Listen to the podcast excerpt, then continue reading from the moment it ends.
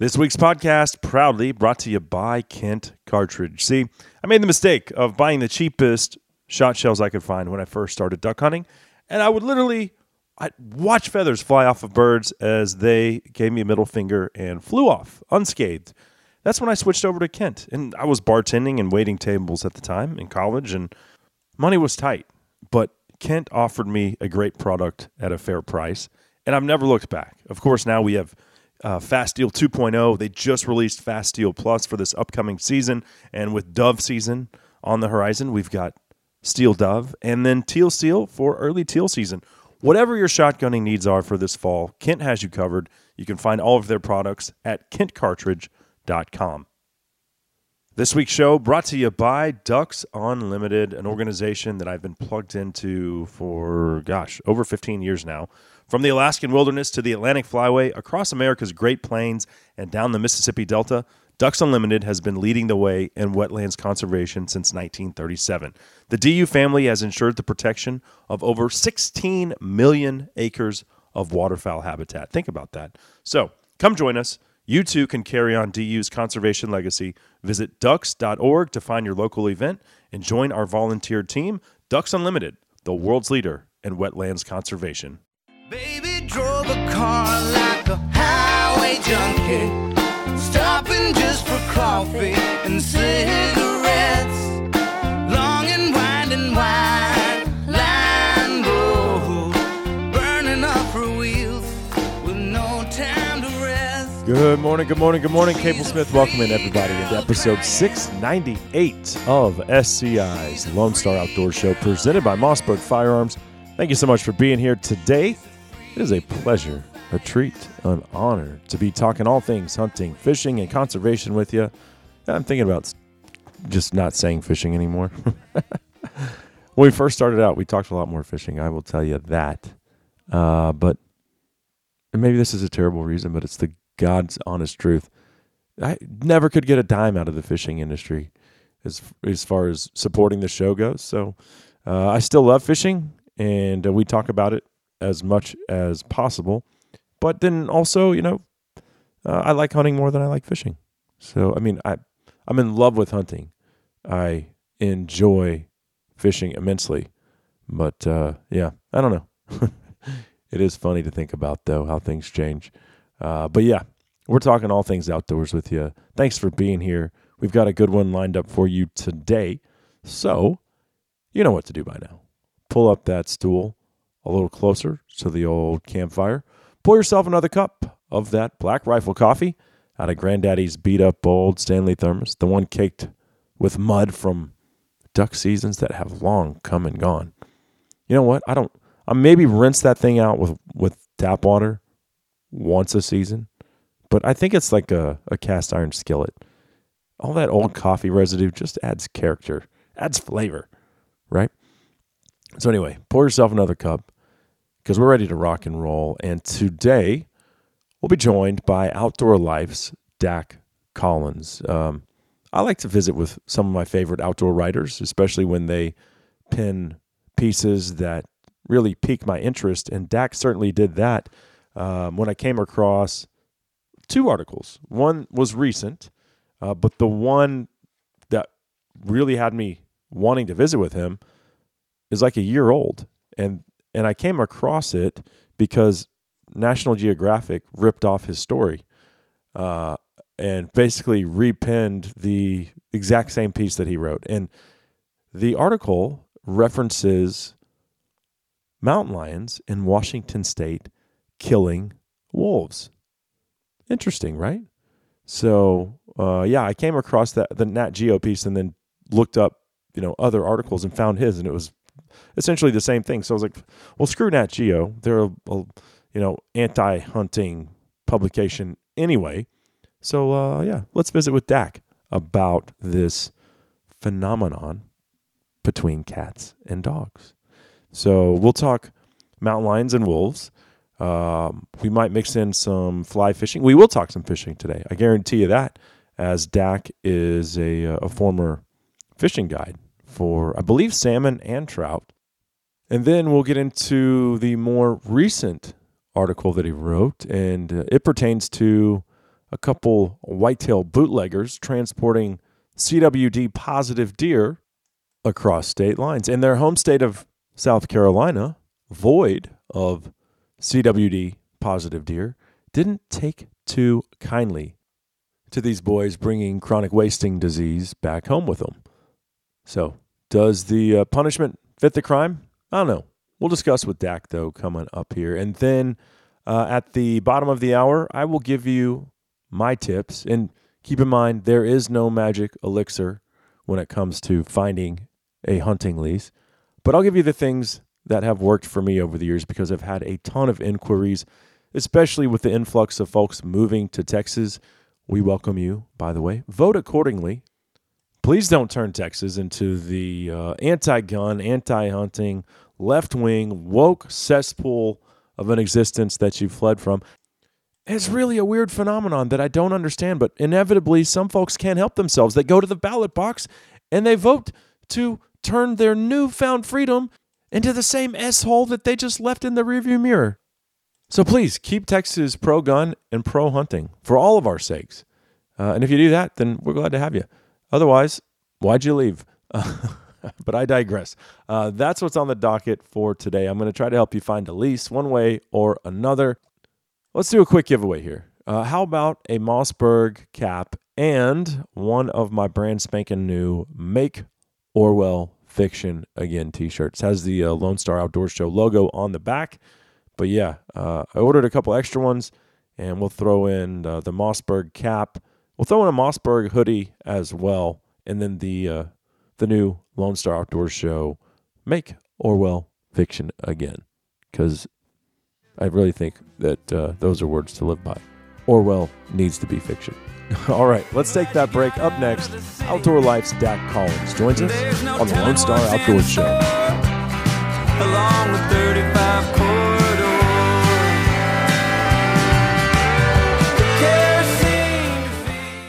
If you're looking for a new gun safe, you need to check out the performance firearm storage solutions from SecureIt. Unlike traditional safes, SecureIt products are designed to perform for you.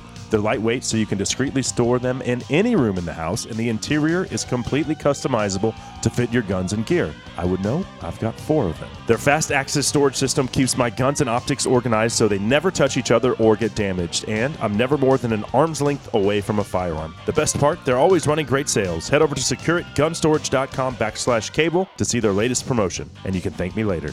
I'm Henry I. Smith, and you're listening to my dad on a Lone Star Outdoor Show. Living on the run is all I've ever known. One day here and the next day gone. I think Henry would kill me if he knew I was playing sound bites of him. I mean, he had to be two, maybe three years old. That was a blast from the past there.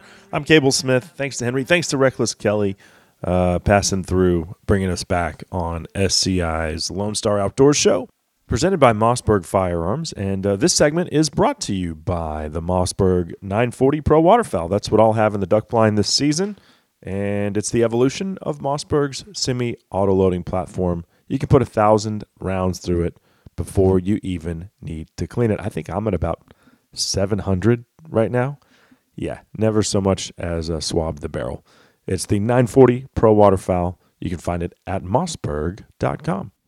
And with that being said, let's get into the age old relationship between cats and dogs. And uh, in this case, we're not talking about Fido chasing Fluffy around the neighborhood. No, uh uh-uh. uh. we are talking about a big old mean son of a bitch. There's got to be male cougars that are doing this, but mountain lions preying upon, or at least killing, I don't know if they're actually eating them, but our guests can uh, shed some light on that.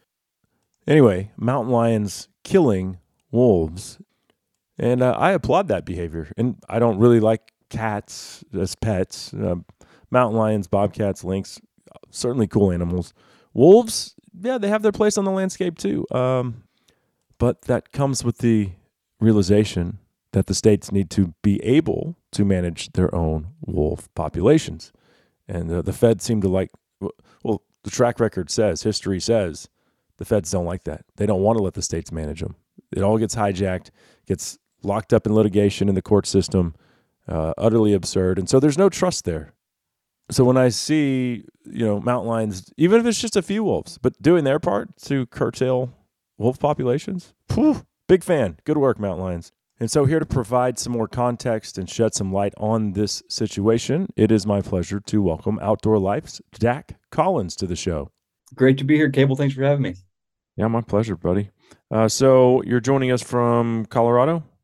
Yep, I live here in Northern Colorado. Um, was based in Texas before this. I kind of grew up in the Hill Country region um, and have moved around quite a bit since then. I live here with my family up in Fort Collins. Okay, right on. So you got you have kiddos? Yeah, we got a little little boy, about a year and a half. Awesome, man.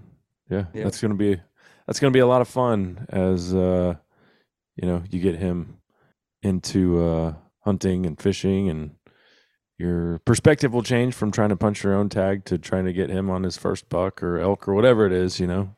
Yeah, uh, but, I'm looking forward to it, man. I already got some good backpack time with him this year. Took him on some streams in the, the little backpack, so trying to expose him as much as I can. Nice. Yeah, I have uh quite a few photos of my son in a stroller in the dove field at like you know he's not even a year old he was born in he was born 12 31 12 so um new year's and then that next september i guess he would have been like eight or nine months he's sitting there in a onesie in the dove patch with the dog next to him yeah nice. good times yeah good times uh-huh he just How shot his first now? dove this year so okay what I showed him those photos yeah he's 10 Right on. Uh, took him, I think it was 35 shells to hit his first dove. So there you go. Yeah. But when it finally happened, we were all like, oh my God, you know, like it was pretty cool. The whole family, all five of us were there cheering him on. So yeah, it was pretty cool. Super fun. And, uh, and I shot a lot of those dove behind him because he only had a, I had a 410, single shot 410 for him. And when he would miss, dad would clean up. So yeah, there they didn't all get away. Uh, Great. So tell us about yourself as an outdoorsman. I imagine growing up in the hill country was whitetail. Yeah, whitetail. I did a lot of, you know, dove and and we had a, a lease down in South Texas for a little while when I was in high school. Did a little bit of quail hunting down nice. there. Um, even I even remember there being pheasants, you know, out in uh towards Plainview, had some family mm-hmm. out there and we'd go do a, you know, trip out there every winter. Um obviously not the same in terms of bird numbers out there but i mean you know yeah i grew up i grew up doing a lot of that um kind of got hooked on fly fishing at a weirdly early age when there wasn't you know a ton of that going on in texas um a guy kevin hutchison who's still kind of a well-known guide there in that part of the state um kind of taught me got me into the sport and you know um that kind of was a springboard that launched me into you know doing all kinds of things outdoors. Moved to Tennessee for a while, went to college there, um, and then actually lived in the Pacific Northwest for a while. And that's kind of where I slowly got into outdoor writing and um, you know trying to to bridge the gap between you know doing what I really love outdoors and, and writing about these issues that mm-hmm. affect you know all of us who who like to get out there. Awesome. Yeah, I took my fly fishing stuff to New Mexico on my recent elk hunt, thinking, oh, if I get a bull in the first couple days. You know, I'll spend a few days fly fishing there around Taos, and like I spent nine days elk hunting, didn't get diddly squat, so sat in the truck. right. Yeah. Had to keep working. I enjoy fly fishing, but it's more like hunting for fish, um, as opposed to putting a a a minnow or a worm on or you know, it's sacrilege among fly fishing to use live bait, but uh, you know. yeah, I mean, especially when you get into the sight casting side of it. I mean, that you know, the red fishing game in Texas is, for me, some of the funnest fishing in the world. Um, and then you know, you can you can chase all sorts of other stuff, carp mm-hmm. stuff by seeing them. But yeah, there's something special about you know being able to to hunt down something with your eyes and and fool it into eating eating a little piece of you know something you created. Pretty fun. Yeah. I've only been fly fishing on the coast one time. I hooked into one uh, nice redfish, and he got into the mangroves and broke me off. Uh, but the, I mean, talk about the tug on on a light a lightweight fly rig. Uh, most recently, though, I did. Uh, we went up to the Lake Ray Roberts uh, Dam and Spillway, and we're sight casting to buffalo. And those things can put up a pretty good fight too. They, they can get massive. Uh, oh yeah! I actually caught landed two of them that day and that was back I think um, probably like late May. It was right before it started to just get unbearably hot.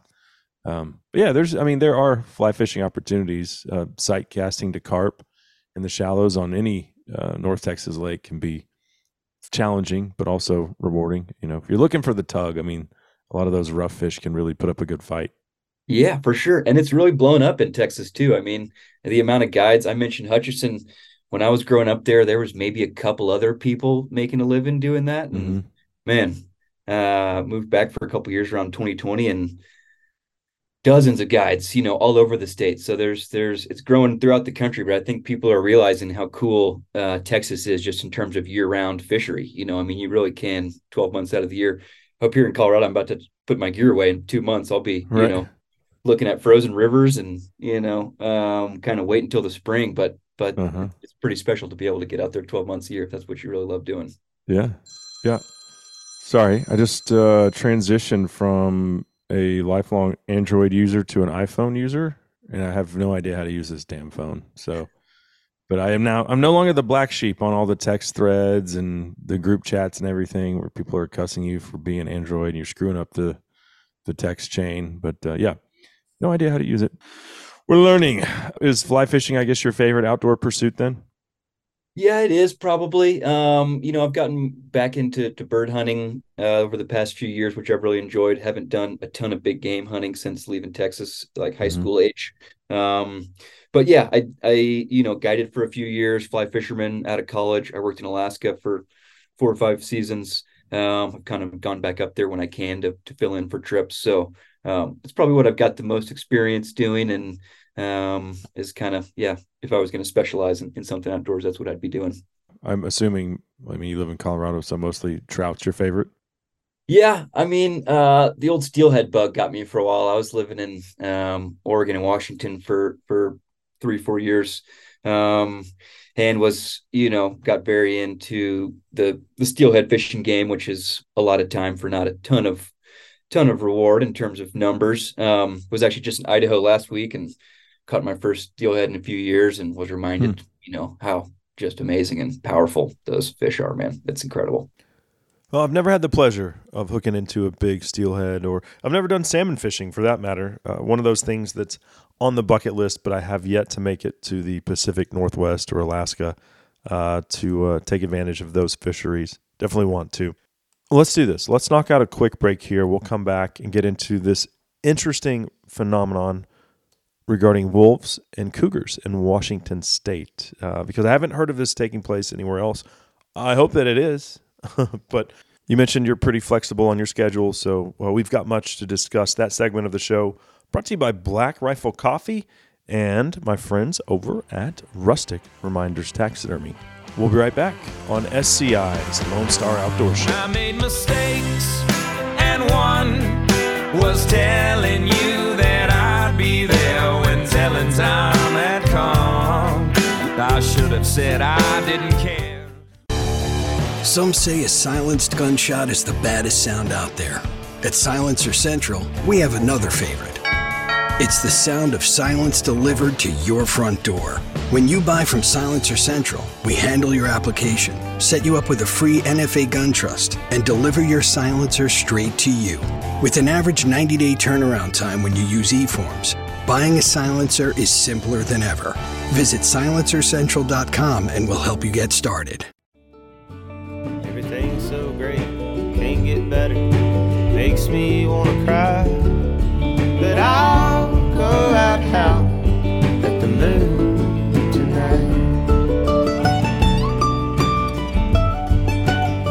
Cable Smith, welcoming everybody back into SCI's Lone Star Outdoor Show presented by Mossberg. Thank you so much for being here.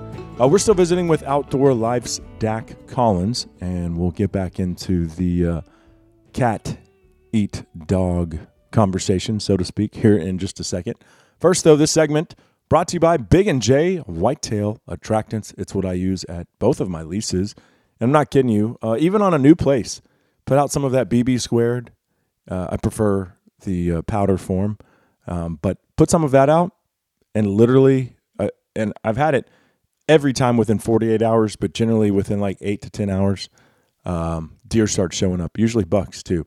Uh, that's my personal experience. That's all I can tell you. It works. You can find the BB squared and their entire lineup right there at bigandj.com. With that being said, uh, Dak, thanks for sticking around. Let's get back into today's conversation.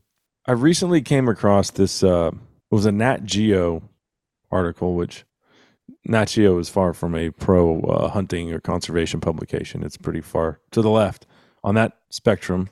But it was this article, and it was regarding Washington State Cougars um, preying on gray wolves that have obviously they've come across from the uh, the initial reintroduction in Montana, Wyoming, and Idaho. I think in '94 and now they've made it all the way to you know Washington State, Oregon. Um, but I thought that was very interesting, and then I did a little more digging, and uh, and it was basically very similar to a piece that I found that you wrote, and I think it was sep- no, it was October of 2022. Yeah, uh, an article for Outdoor Life. So I, I found it fascinating because you know we have this this wolf problem and I doubt that cougars are making a significant dent in their populations. Probably it's probably going the other direction. Actually, wolves usually win. They're a pack animal. They'll push cougars off their prey, uh, push them out of an area. But this uh, this was cool because it looks like the cats are actually you know winning in in some one on one situations. So how did you find out about it, and how does uh, the Washington uh, I don't know what is it wild Washington Department of Wildlife or whatever it is? Wildlife. Yeah. Uh-huh how how do they track that? How do they confirm that that's actually occurring? And what what did you learn throughout you know digging uh, for this for this piece? Yeah, so this was something you know. Um, I'm always trying to follow what the state fish and game agencies are up to, and they had sent out a press release kind of around when I did this story. That would have been you know the fall of 2022, talking about just one you know skull they found, and it's a really cool picture. It's kind of the lead photo on the story. Um, you know, a wolf skull with like two very distinct sharp puncture wounds mm. in it. Um, and you know, they kind of looked at these and, and studied it and realized the only thing it could really be is, you know, um, cougar teeth. So I started kind of looking more into to some of their um, I don't know studies around this, and um, turns out like in the last 10 years, maybe four, maybe four to six instances of wolves getting, you know, killed by cougars. And they've they've been able to confirm this through, you know, they call it a necropsy, where they kind of, uh-huh. you know, they look at the animal, they try to retrace exactly what happened. Um, and most of those were um, you know collared wolves either they were you know a collared wolf that was killed or there was uh, you know one of the it was a pup from a pack that had a collared wolf. So they mm. pretty much like, you know, I think Oregon's the same way these days. They're required to have a collar on at least one wolf in every pack. So they have a pretty good idea of where all these packs are. They all have different names mm. and hmm. they've got at least, you know, one collared individual so they can kind of track their movements. You know, this comes in handy when they're, you know, kind of raiding ranches and and uh, you know, preying on cattle is kind of one of the one of the big reasons they like to track them this closely um, yeah, and it was just really interesting because they haven't seen this as much in states with even bigger wolf populations that also have cougars. You know, Montana, Idaho was an example. Um, and the more I kind of read into it, I mean, we're just really curious about, as all hunters, right? I think predators are really just a cool thing to us right. because we inherently are predators ourselves. Um, so we're always interested in, in kind of the ins and outs of how these, you know, how cougars and wolves and bears all interact with one another. They've obviously evolved together over thousands of years. But one of the cool things that I kind of learned when I was digging into this, you know, talking to uh, Washington Department of Fish and Wildlife about this, is that when wolves come into an area, they they do kind of like you mentioned, you know, the wolf packs will sort of push cougars. Um, into different parts of you know kind of constricts their range a little bit yeah. um, and they're kind of forced to go to the steeper craggier denser parts of an area you know that are maybe not be might not be as favored by by the wolves um, but this is also where they have an advantage right i mean they're they're a lot sneakier they're used to hunting alone so in these really steep rocky places um, you know the wolves pushing in there you know it actually kind of benefits them in a sense that they're, they're this is where they can really capitalize on their ambush style of hunting you know um, and a lot of the wolves that, that have been killed in Washington over the past 10 years, I mean, a couple were pups. So um, they probably strayed off from the pack a little bit. A couple of the other ones were thought to be alone at the time. So that obviously gives, you know, the cats a little bit of an advantage if they're just, you know, one dog versus one cat versus the whole pack. Yeah. But um, Well, and but you know, if a pack of wolves came across a cougar, all the cougar has to do is go up a tree. right. And unlike when you know I've shot a mountain lion out of a tree, I'd do it again in a heartbeat.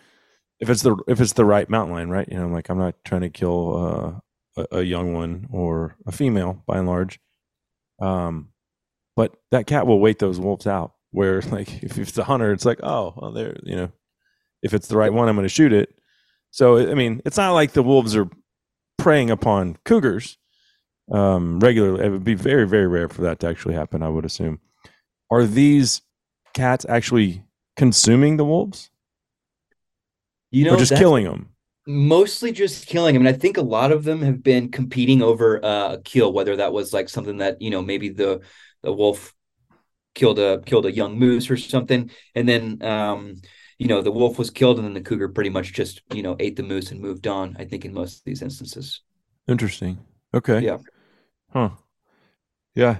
Um, well, it's fascinating to see these uh, apex predators interact, and and you know, you talk about oh, your home where, where you live, Colorado. I mean, we did a very in depth conversation a couple weeks ago uh, with Brian Lynn over at Sportsmen's Alliance, as Colorado will probably end up putting cougar hunting on a ballot initiative in November 2024 and that's going to suck for everybody because we know they just voted.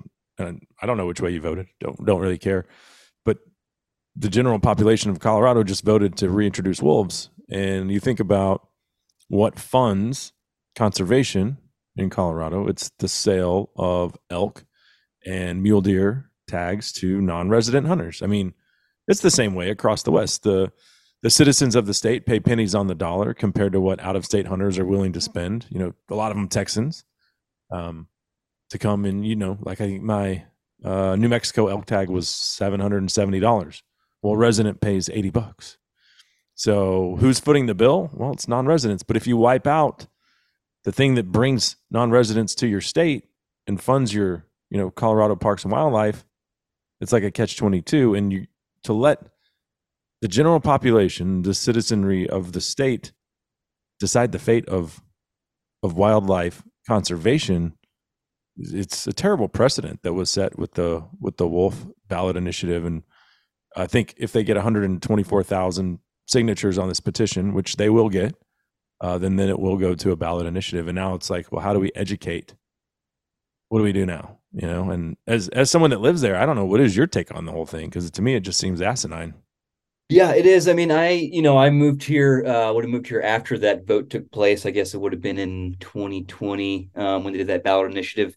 And you brought up a great point, you know, having one segment of the population decide for everybody is is not a good thing, especially when it comes to wolves, when you're seeing one side of the population making a decision that's affecting the other half of the state. I mean, you know, the wolves are going to be living west of the the divide, um, where nearly every county voted against it, whereas you know everybody who's in favor of it is going to be um, maybe visiting those places on the weekends. You know, maybe, maybe never maybe never, maybe maybe you know enjoying the idea of of wolves being there, but they're not actually going to be living with the consequences, living you know living amongst amongst them.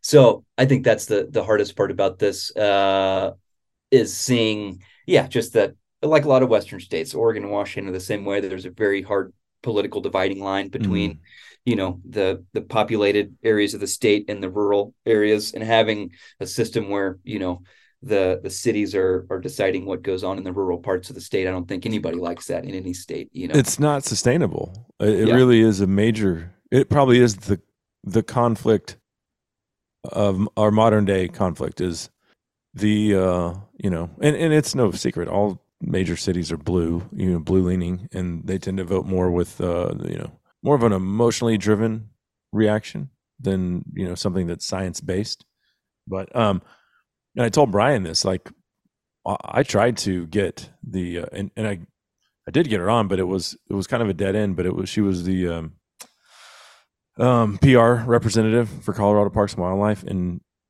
I was like, "Can you get me a game warden? Can you get me a wildlife biologist?" And she's like, "No, I'm the only one that can talk to you." I was like, "Okay, well, what is the department's take on this?" And she goes, "We're not allowed." She didn't say we're not allowed to. She said, "I have no comment on that." And I said, "Oh, so there's a gag order. You're not allowed to say." And she goes, "No, no, no, it's not a gag order." I said, "Well, then what is what is y'all's comment?" She goes, "We don't we don't have one at this time." I'm like, Right. somebody told you not to say, you know, because they didn't want biologists to actually influence the vote. So somebody on the other side of the fence got to him and said, "Y'all shut up about this," because they tried to do it like three years before that, and uh, Colorado Parks and Wildlife was very, um, very openly against it. And then th- that last time around, they had no comment. So it'll be interesting to see if they have a gag order this time around, assuming they get the, you know, the required signatures on that petition. I don't know, but uh, it certainly is a conflict of interest, like you said, because I, I've hunted mountain lions in uh, northwest Colorado, up around Rangely, and dude, everywhere you look, it's livestock, it's cattle, and to think about what those rural ranchers are now going to be faced. Well, first we're going to reintroduce wolves, and now we're not going to allow mountain lion hunting. And the mountain lion that I actually killed had um, depredated on two foals, which is why we went to that ranch to hunt it. Yeah. Yeah, it's just uh, it's mind it's mind blowing. But um, yeah, I don't I don't envy Coloradans, uh, the the rural ones, the the ones that understand conservation, what they're up against, man. I don't know, and it the precedent it sets for groups like Defenders of Wildlife and you know uh, whatever something Guardians and PETA and Humane Society, and you know it's kind of sets a, a dangerous precedent for any state that allows a ballot a ballot initiative to dictate wildlife management policy. Yeah, that's why we've got commissions led by, you know, not people who are following the science, right, in all these states. Um, and you know, right now, the most interesting thing that I'm following in terms of in wolves in, in this state in Colorado is where are they going to get them? You know, that's like what people are talking about now as well. We've decided that we, the people of Colorado, want the wolves, but see, Colorado Parks and Wildlife is talking to all these states. They're talking to Idaho, and Idaho is saying, "Hell no, we've seen what's happened. You're like, we we don't want to give you any wolves." Montana's saying the same thing. I think Oregon and Washington were a little more open to it, but not able to meet the timeline by you know the end Mm. of this year. So I think now they're talking with. Last I heard was the Nez Perce tribe, um, but it's an interesting, you know, it just kind of proves how how uh, yeah difficult this this is going to be to So- if they can even find. So those states are saying no, we're not going to give them to you because we know the consequences. correct. But those states are very pro wolf management at the same time. So it's not like they're Washington and Oregon not. They don't have any wolf management. Right. But um, Idaho and Montana, I mean, shoot, I know Idaho Fish and Game shoots them out of helicopters. Like they do it. Leave them there. And I applaud them for doing it because they have way too many wolves. Montana has a, you know, um, open season. I don't I don't know what if they have a quota or what, but they don't kill as many as they want to. You know, hunters and trappers put a dent in them, but it's not. I mean, the, the wolf population still expand despite our best efforts. Huh, that's fascinating to see them say, "No, we're not going to give you any." Yeah. because you know they have some to give. Right. We've got plenty. We've been through that though. Like we've been through the, you know, restor- restoring this population and and this is where we are now. I bet So, Trudeau yeah, would pony up some. He'd be like, "Yes, yes, we love animals." Yeah. Yeah. We'll see what happens. Well, actually, I mean, I know what's happening. Um, I because I, I remember now. I read this earlier this week. Oregon is going to give Colorado ten wolves. That's happening. So uh, leave it up to woke Oregon to screw things up for everybody. if all of the states currently with wolves just said no, we're not playing that game. I guess yeah, I, it would have to be Trudeau. It would have to be Canada. Uh, but no, Oregon more than happy to play their part in uh, ruining hunting uh, because that's really the the end goal is uh, introduce more apex predators, less hunter opportunity. Therefore, you cripple hunting and ultimately do away with it. Um, we are going to take a quick break and then we'll shift gears. You wrote another piece uh, that I found super interesting regarding a couple misguided hunters who transported CWD positive deer across state lines. They got busted big time for it, and we'll discuss whether or not the uh, punishment fits the crime. That segment of the show brought to you by Vortex Optics and the Bantam HD 6.5 by 32 youth binocular. It is the first youth specific designed binocular ever released by Vortex. The twins absolutely love theirs, and these things retail for under 70 bucks. Plus, if you shop at uh, eurooptic.com, you'll save 10% off all Vortex optics with that promo code Lone Star 10 when you check out at eurooptic.com. We'll be right back on SCI's Lone Star Outdoor Show.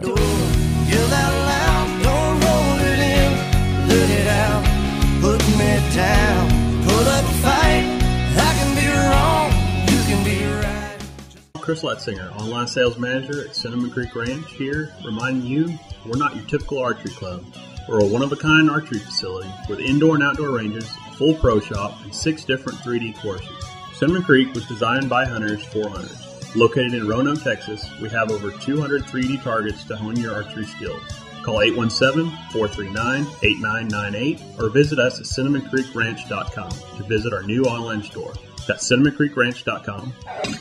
Looking for a thermal hog hunt near DFW? Then Three Curl Outfitters has you covered. Offering fully guided thermal hunts just minutes south of Dallas, guide scout daily to put you on the bacon. Using thermal imaging technology to hunt feeders, crop fields, and river bottoms, you get unlimited hogs and no kill fees. Visit www.3curl.com. Also offering corporate hunts and food and lodging available by request. Book at 3curl.com or call 214 455 0940. Always been a gambling man, rolling bones with either hand. Seven years to promised land, early in the morning. Well, whiskey be my dying bed, tell me where to lay my head. Not with me is all she said, early in the morning. Some classic Townes Van Zandt bringing us back on SCI's Lone Star Outdoor Show, presented by Mossberg Firearms. Cable Smith riding shotgun with you. Thanks for being here today. Uh, we're still visiting with Outdoor Life's Dac Collins. To talk a little uh, CWD smuggling. It's like uh, running hooch, but with white-tailed deer. Uh, we'll get into that in just a second. Uh, that white lightning, you can't take it across state lines, right? Before we do that, this segment brought to you by SCI, the worldwide leader in big game conservation. I am a proud member.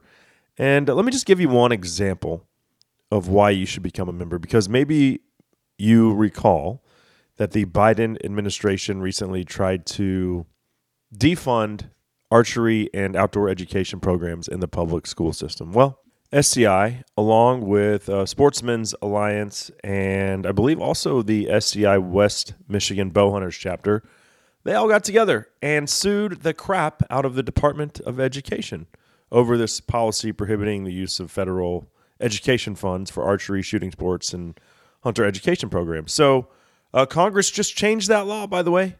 On Monday, this past Monday, SCI received confirmation that they will no longer, the Department of Education will no longer be defunding these very necessary school programs. Uh, that's why I'm a proud member. One of the hundreds of reasons. Uh, for more info and to join our ranks, check us out at safariclub.org. Well, let's go ahead and get back into it with Outdoor Life's Dac Collins. And Dac, I wanted to hit on one other article, a more recent piece that you penned um, regarding CWD. But uh, first of all, I forgot to ask earlier, how long have you written for Outdoor Life? Uh, coming up on about two years now, I've been in this role. Okay. Yeah. Yeah. And so this uh, this headline was one that uh, because living in Texas, where obviously you're from, CWD is something that is always uh, front and center. And for, for for what I don't know in Texas because we haven't seen the the um we haven't seen a wide scale die off. We have maybe, Texas Parks and Wildlife is doing a good job. Um, but to me, it seems like EHD is way worse, and we don't we don't have. I mean, dude, there's billboards all over Texas right now about CWD. Or Texas Parks and Wildlife, they got a new this young guy. I don't think he's even qualified to be in the position, but they just mailed out to I think the majority of licensed hunters a CWD uh, awareness like two sided color printed thing. It showed up at my house. Cable Smith, you know, you you bought a hunting license. Here's your CWD thing. Well, those things cost over a dollar a piece to mail out, including postage. And you'd think the dollars add up. That's millions of dollars that they just spent on this uh, propaganda thing. I don't know. Until I see a wide scale die off of, from CWD, you know, I'm going to stick with my guns. It's like it's not the Grim Reaper for whitetail that everyone says it is. Now, maybe in some places out west it's different, but uh, it hasn't proven. And, and the other thing is, nobody knows what a CWD infected deer looks like because the incubation time can be sometimes two years. Like it looks the same as an EHD infected or a blue. T- they just look dehydrated and thin, but it can take two. Like EHD kills them very quickly. Um, CWD doesn't. So I don't. I don't know. Um, but so back to the point, you wrote this article, and uh, it was it's titled "Hunters Face Jail Time from Bringing Home a CWD Infected Buck from Kansas," and it's uh, I guess three dudes, and it uh, you know serves as a, an example of states cracking down on the transportation of deer parts due to fears of CWD. So where did you where did you come across this and kind of give us a little backstory? Um, I mean, these dudes got in a lot of trouble, and I don't know if it's warranted, but we can we can suss that out. Yeah, so this is like a lot of stories. You know, this was a local news story that we chose to elevate. That's kind of a lot of what we do is we're we're finding you know smaller stories that are just being covered locally and kind of bringing them to a, a nationwide audience. Mm-hmm. um, and this was you know following another story we did um, and you know this story came out the, the south carolina hunters this would have been in august. Um, but in may you know there was kind of a, a big deal um, for the first time at least in kentucky you know the the department of wildlife resources sued a hunter for bringing a CWD infected infected buck back, and you know, um, I think they sought a two grand in damages. You know, and that at the time was like, oh, whoa, okay, this is kind of a new direction in these agencies. You know, campaign, if you want to call it, mm-hmm. um, against CWD. So I'd covered that and thought it was interesting, and then um, you know saw this headline. Uh, I think it was the state that first reported on it, a, South Carolina newspaper. Um, and these three guys, you know, um, faced federal charges. They were they were brought in, you know, U.S. District Court like Lacey Act stuff.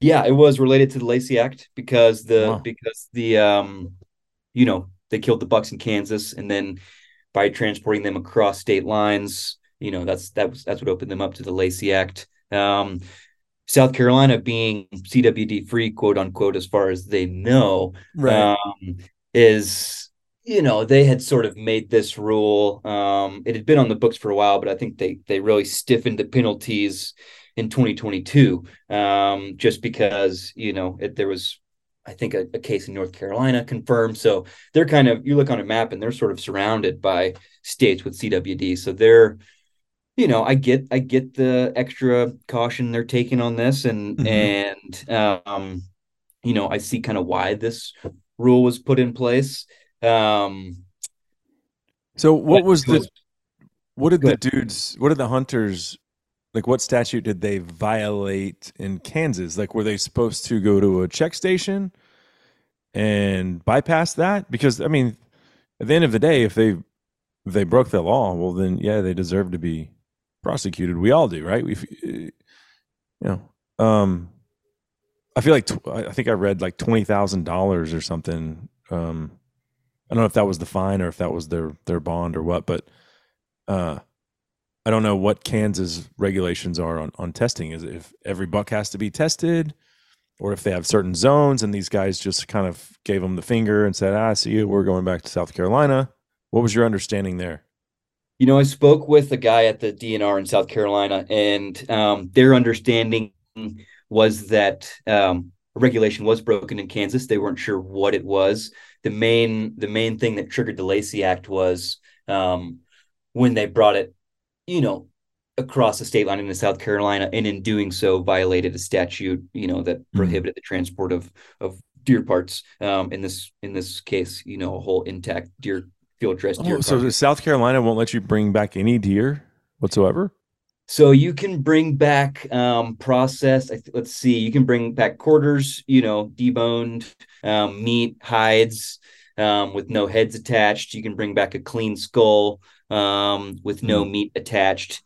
but yeah, if you want to get a shoulder mount and you're a South Carolina hunter and you're hunting in Kansas, you need to take it to a Kansas taxidermist essentially because mm-hmm. bringing that intact head um, into the state is, you know, as we now know, sort of a big no-no. Um, and I don't know if you saw, but uh, you know, one of those hunters did plead guilty the following week um, after you know we published this story. I think it was September 5th mm-hmm. uh, one of the hunters. I'm trying to let's see if I can. Yeah, Chad Caldwell Seymour. Um, he pled guilty and was fined ten thousand. He was put on oh 36 God. months probation from hunting.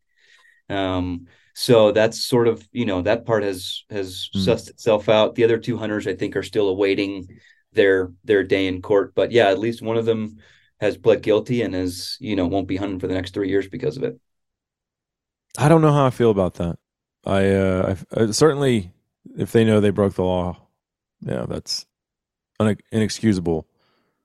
But three years for bringing back a buck that you legally shot, I don't know. Um, but again, I'm not a biologist. They're the ones that are trying to keep a handle on this, and sometimes I think they go overboard with this disease. And like going back to the propaganda here, uh, it is a real thing, and it's something we should all be aware of, right? But I think most hunters are aware of it at this point. Like if you're a whitetail deer hunter, you know what CWD is.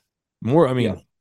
I, I, don't think you could ask a deer hunter, short of a youth hunter, hey, what's chronic wasting disease or what's CWD, and they would give you a blank stare. I think we all know what it is, that it yeah. exists, that it's real.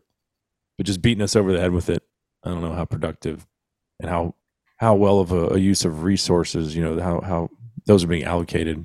I kind of tend to think, I don't know, maybe we can be doing other things there. Three years loss of hunting privileges, uh, pretty steep.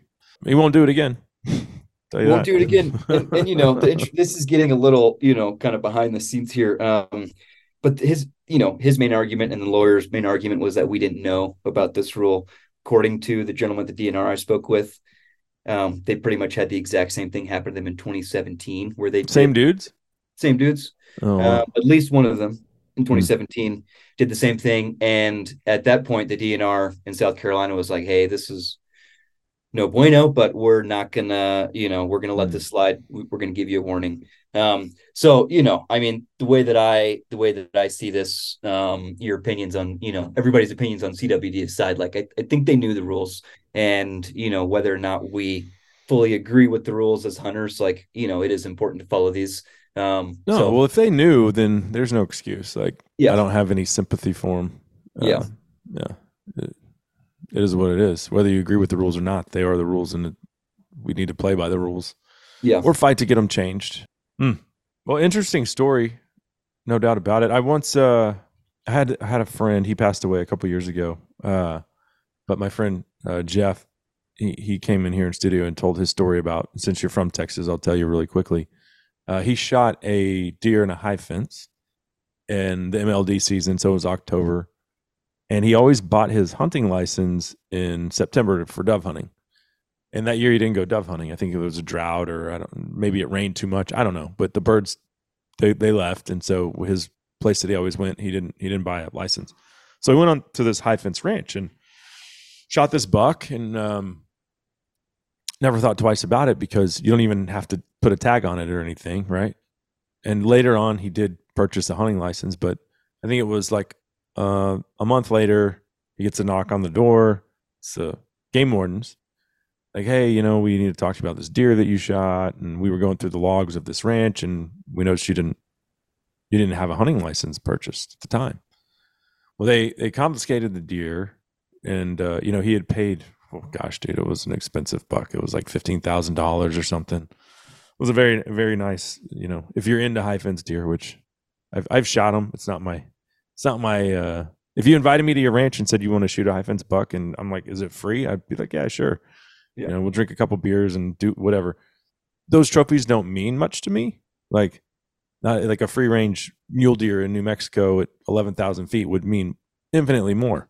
Yeah. But uh, but a trophy is in the eye of the beholder. So this was a trophy to him, and so he shot it and was real proud of it. And um, they came and confiscated it. And then the, the state hit him up for civil restitution on a buck that was never leaving the high fence, saying that it's the state's property. Well, yeah, okay, the white-tailed deer of the state of Texas belong to Texas Parks and Wildlife. And uh, and Jeff was like, "Yes, I broke the law. I didn't do it on purpose." But you're you're you know I already paid 15 grand for the deer, and now you want me to pay? I think they wanted 15 grand in restitution because of how many inches it scored. And he was like, "Well, whoa, the actual breeder doe is worth more money based off of the amount of uh, bucks that it can produce in its in its lifetime, but restitution on a doe is only like four hundred dollars." And so he ended up getting. I think he ended up paying eight grand. He pleaded it down. He went to like um, the Texas Parks and Wildlife, the the head of the entire division, and, and worked something out with him. Paid like eight thousand dollars. Well, he ended up passing away. Uh, a year later, they changed that law to make it to where you don't have to pay restitution on a high fence deer based off of what they score. Like if you shot one on the uh, open, open range, then yes, you absolutely do. But that was kind of absurd. Um, so he learned his lesson. He broke the law, but uh, it, the law did get changed ultimately because of his experience. Well, I mean, it has to. That's if you really think about it. Like Texas, we have an amazing, you know, there's an amazing whitetail population down there, but they don't score the way that the high fence. Like you can't call a high fence deer the state of Texas and you know 200 inch buck if there are no, you know, Right. on in free range in the state. So yeah, that's kind of Yeah. a weird, you know, have your cake and eat it too sort of penalty. It seems like, yeah. um, but Yeah, his his case was the poster child for that, and ultimately got got that got that change. So, um, well, fascinating stuff, man. I certainly appreciate it. Just some interesting outside of the box uh, stuff to consider. You know, there's no excuse for breaking game laws. Um, there isn't. We should all be aware of them.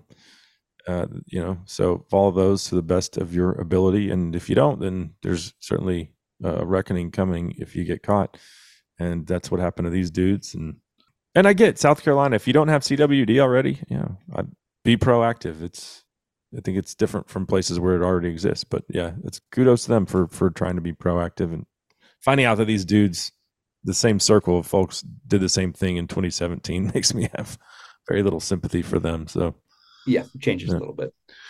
yeah, well, Dac, I appreciate uh you jumping on. I enjoy reading your articles, man. And where can uh, where can folks follow along, stay uh you know in the loop as far as what you're up to?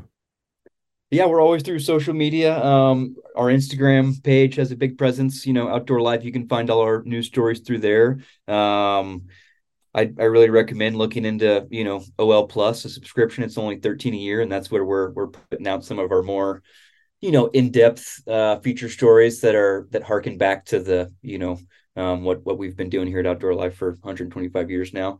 Um Mhm. so yeah, I mean we're we've uh we've always got new stuff coming out. We're always looking for new stories. You know, you can look me up and um anybody in the country you've got some cool story ideas, some stuff going on in, in your neck of the woods that you find interesting, you know, look me up on social media or, or shoot me an email. Thanks again. I appreciate it. Great talking with you, Cable. Thanks for having me. So there he goes, Dac Collins of Outdoor Life. That segment of the presentation brought to you by All Seasons Feeders and Blinds and Smokers. That's right. They've got pretty much everything you need for the deer lease, uh, including campfire pits. Yeah, yeah. Kiddos love roasting marshmallows at deer camp. Uh, I like cooking on an open fire.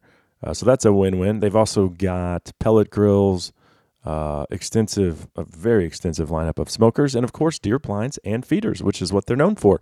You can find all that great stuff right there at allseasonsfeeders.com. Uh, up next, many of you have asked over the years, how do I find a deer lease? I lost my deer lease. I just moved to Texas from uh, a blue state, had to get out of there. Love the smell of freedom. We could smell it all the way from Texas. So now we're here. How do I find a deer lease or a hunting property? I don't have all the answers, but I do have a few, and I will share them with you next, right here on SCI's Lone Star Outdoor Show. Sunday I'm a church and then a Saturday disgrace. And I got the nerve to repent. Maybe it's a part of a plan.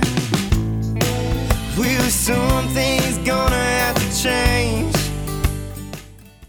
In the market for a compact track loader, check out the Bobcat Advantage, where Bobcat track loaders squared off against other brands in a variety of tests and challenges. Whether you're looking for performance advantages, uptime protection, or quality design, Bobcat compact track loaders are the best built machines in the industry. But don't take our word for it. Watch the videos at bobcatadvantage.com or see Bobcat machines in person at one of our nine North Texas locations. Visit bobcatofnorthtexas.com or call 469 586 0000 today. Let me tell you about the ArmaSight 640 contractor. It is the industry leading thermal technology in a very user friendly rifle scope. A 640 Armor Core 12 micro made in the USA thermal core. It's got a four hour onboard recording, four hour runtime on a full charge, USB and Wi Fi streaming, uh, eight user selectable reticles, and six color palettes, and the most user friendly interface out there because you're operating these things in the dark. So uh, that's very important. You can find the contractor, the 640, or its little brother, the 320, right there at armasight.com. She wore them Navajo pearls and a turquoise ring. Hair tied up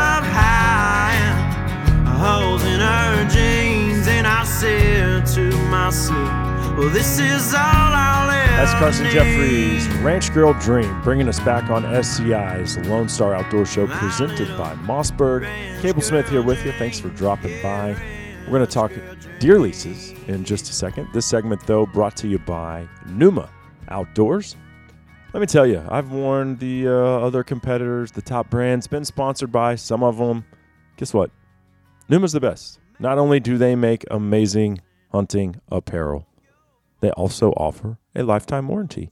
I beat the hell out of my stuff, like the Pathfinder pant. I keep telling you, from the bar to filling feeders to the backcountry, the Pathfinder pant is, well, it's my favorite hunting pant of all time. And uh, it's got room in the crotch. It's breathable, it's rugged, keeps those, uh, you know, especially if you're in like South Texas where everything can poke you, bite you, scratch you, keeps all that stuff at bay while being the most comfortable pant you'll ever wear. Check it out. It's the Pathfinder pant. You can save 20% off with that promo code Lone Star 20 Actually, that's 20% off their entire lineup of outdoor apparel. And uh, yeah, right there at pnumaoutdoors.com. All right. Well, let's talk leasing, hunting property. Uh, one of my favorite places to go, obviously, is to the deer lease or turkey lease or quail lease or duck lease, whatever it is. Uh, one of my least favorite things to do and seemingly one of the most daunting tasks associated with hunting can be finding a lease. So, and I've been on a bunch over the years. I've lost good ones, gained good ones. Uh, it's you know, unless you own land, which God bless all of you landowners, that's living the dream right there. Maybe someday, uh, but for the rest of us, leasing is reality, and so we play by your rules. We're just happy to be on your property. We pay you a fair price, and uh, you let us hunt. The problem is supply and demand. How do we find a good lease? So, uh, there, and there is no, there's no formula. Like, there's no, uh, hey, th- guarantee you you'll find a lease like this. But I will tell you how I have found good leases over the years, and I've been on bad ones. The worst, the worst lease I was ever on was a uh, a duck lease, and you could hunt it Wednesday, Friday, Saturday, Sunday. It rested Monday, Tuesday, Thursday. That's fine. I totally, I don't have a problem with that. Uh, the issue was the the dude that ran the lease accepted reservations starting at 12:01 a.m. on Monday nights, and if you're already asleep, well, eh, you don't get a good spot. And when there's like 25 guns for four or five pawns, I mean, you get what I'm saying. Um, I think we we we shot a limit. My buddy and I shot a limit opening day, and then we shot like two birds off of that. li- We just quit going. The rest of the season, we shot like two ducks, and I think we each paid fifteen hundred dollars. Huge waste of money, right? Um, so that's a bad, bad, bad deal. Uh, I was on a turkey lease one time, void of turkeys. They were in a drought. You know what? That wasn't the landowner's fault. He told me, "Yes, we have turkeys. I haven't seen them in a while. You're welcome to try it out." Uh, another time, I leased property six hours away for mule deer, put out some cameras. All I ever saw were does. Never even had a shooter buck on camera ever. Got a nice 10 point whitetail, which they had told me they didn't even have whitetails. Uh, the landowner gave me half my money back. So, not a terrible deal. It was worth the risk. Um, then I've been on leases where the property was sold out from under me, like literally while I was on the property hunting. Locks changed, boom, you're out of here. Uh, was able to get a hold of that dude's lawyer and get my money back because he sold that thousand acres for like two million bucks. So we got our money back out of that one, but still a horrible deal. I mean, you lost your lease in the middle of the season. So this is the game that you play. But how do you find a good lease? Number one thing I do is talk to farmers. Talk to people that you know that own land. That you know they're not leasing their property; they hunt it themselves, uh, or they have leased it already. But guess what? Maybe their neighbor is leasing the property next to them, or their neighbor's neighbor. Um, knocking on doors. I think it's really an antiquated way. Like, hey, can I mend your fences? Can I feed your cows for a couple days of hunting? There's too much money tied up in hunting. Landowners know, by and large, what they have. And so, you know, a lot of those handshake deals still exist, but if they go back a ways. Finding a free lease on a handshake deal these days is like, uh, you know, Charlie getting the golden ticket to Willy Wonka's chocolate factory.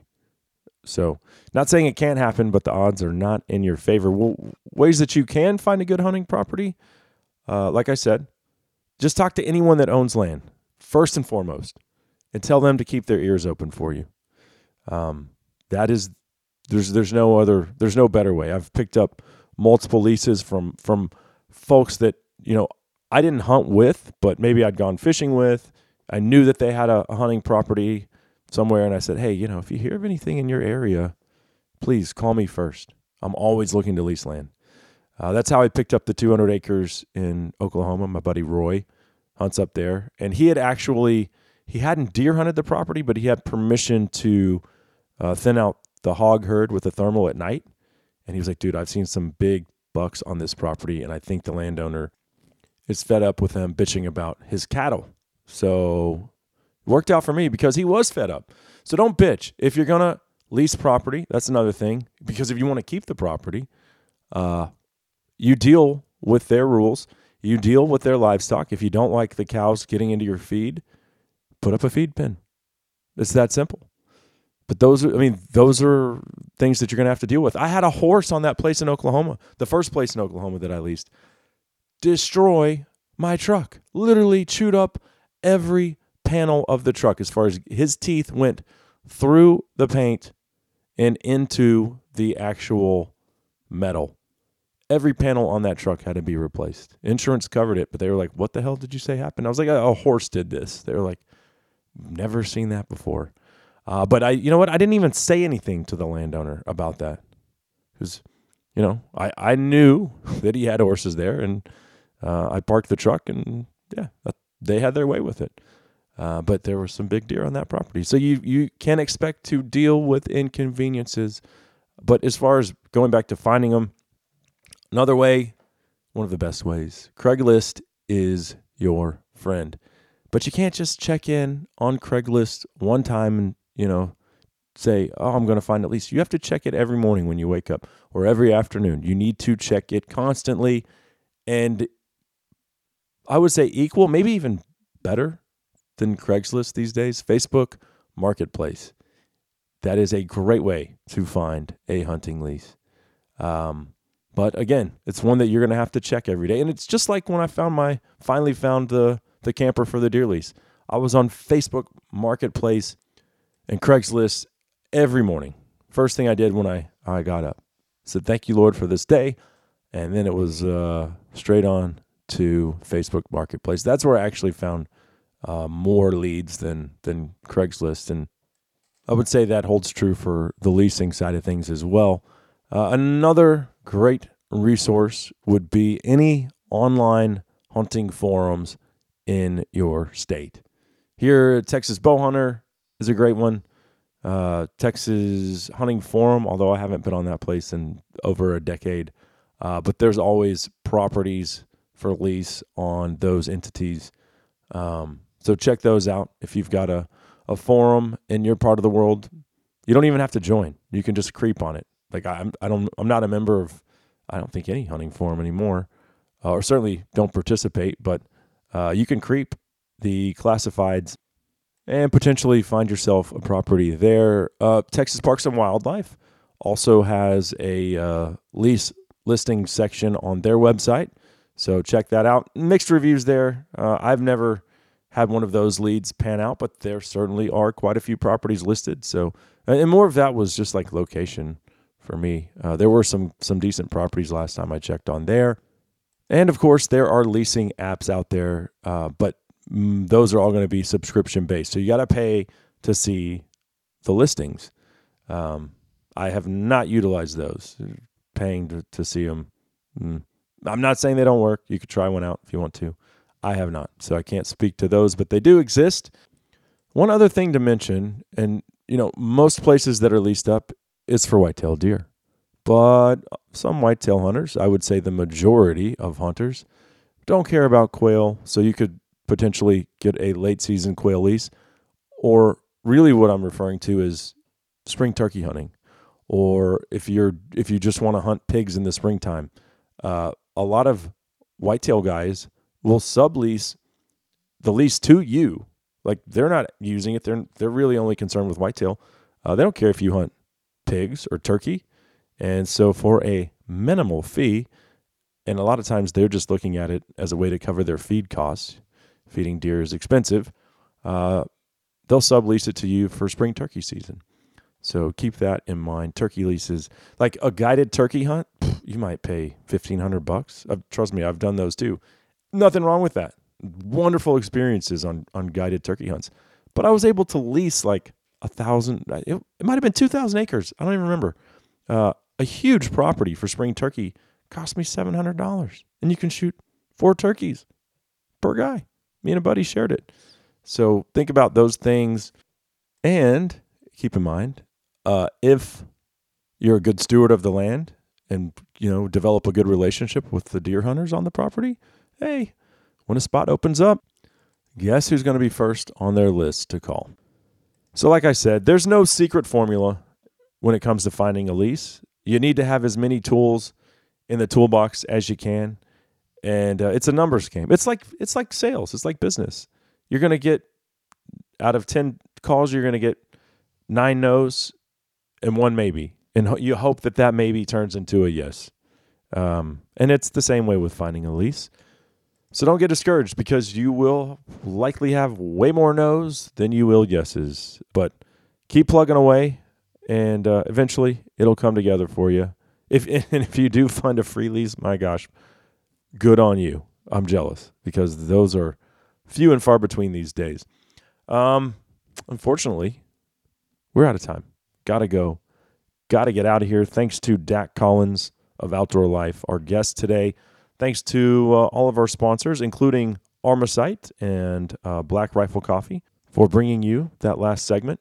Thanks to you, the listener, for being a part of SCI's Lone Star Outdoors Show. Until next time, I'm Cable Smith saying good luck finding that lease, and y'all have a great week in the outdoors.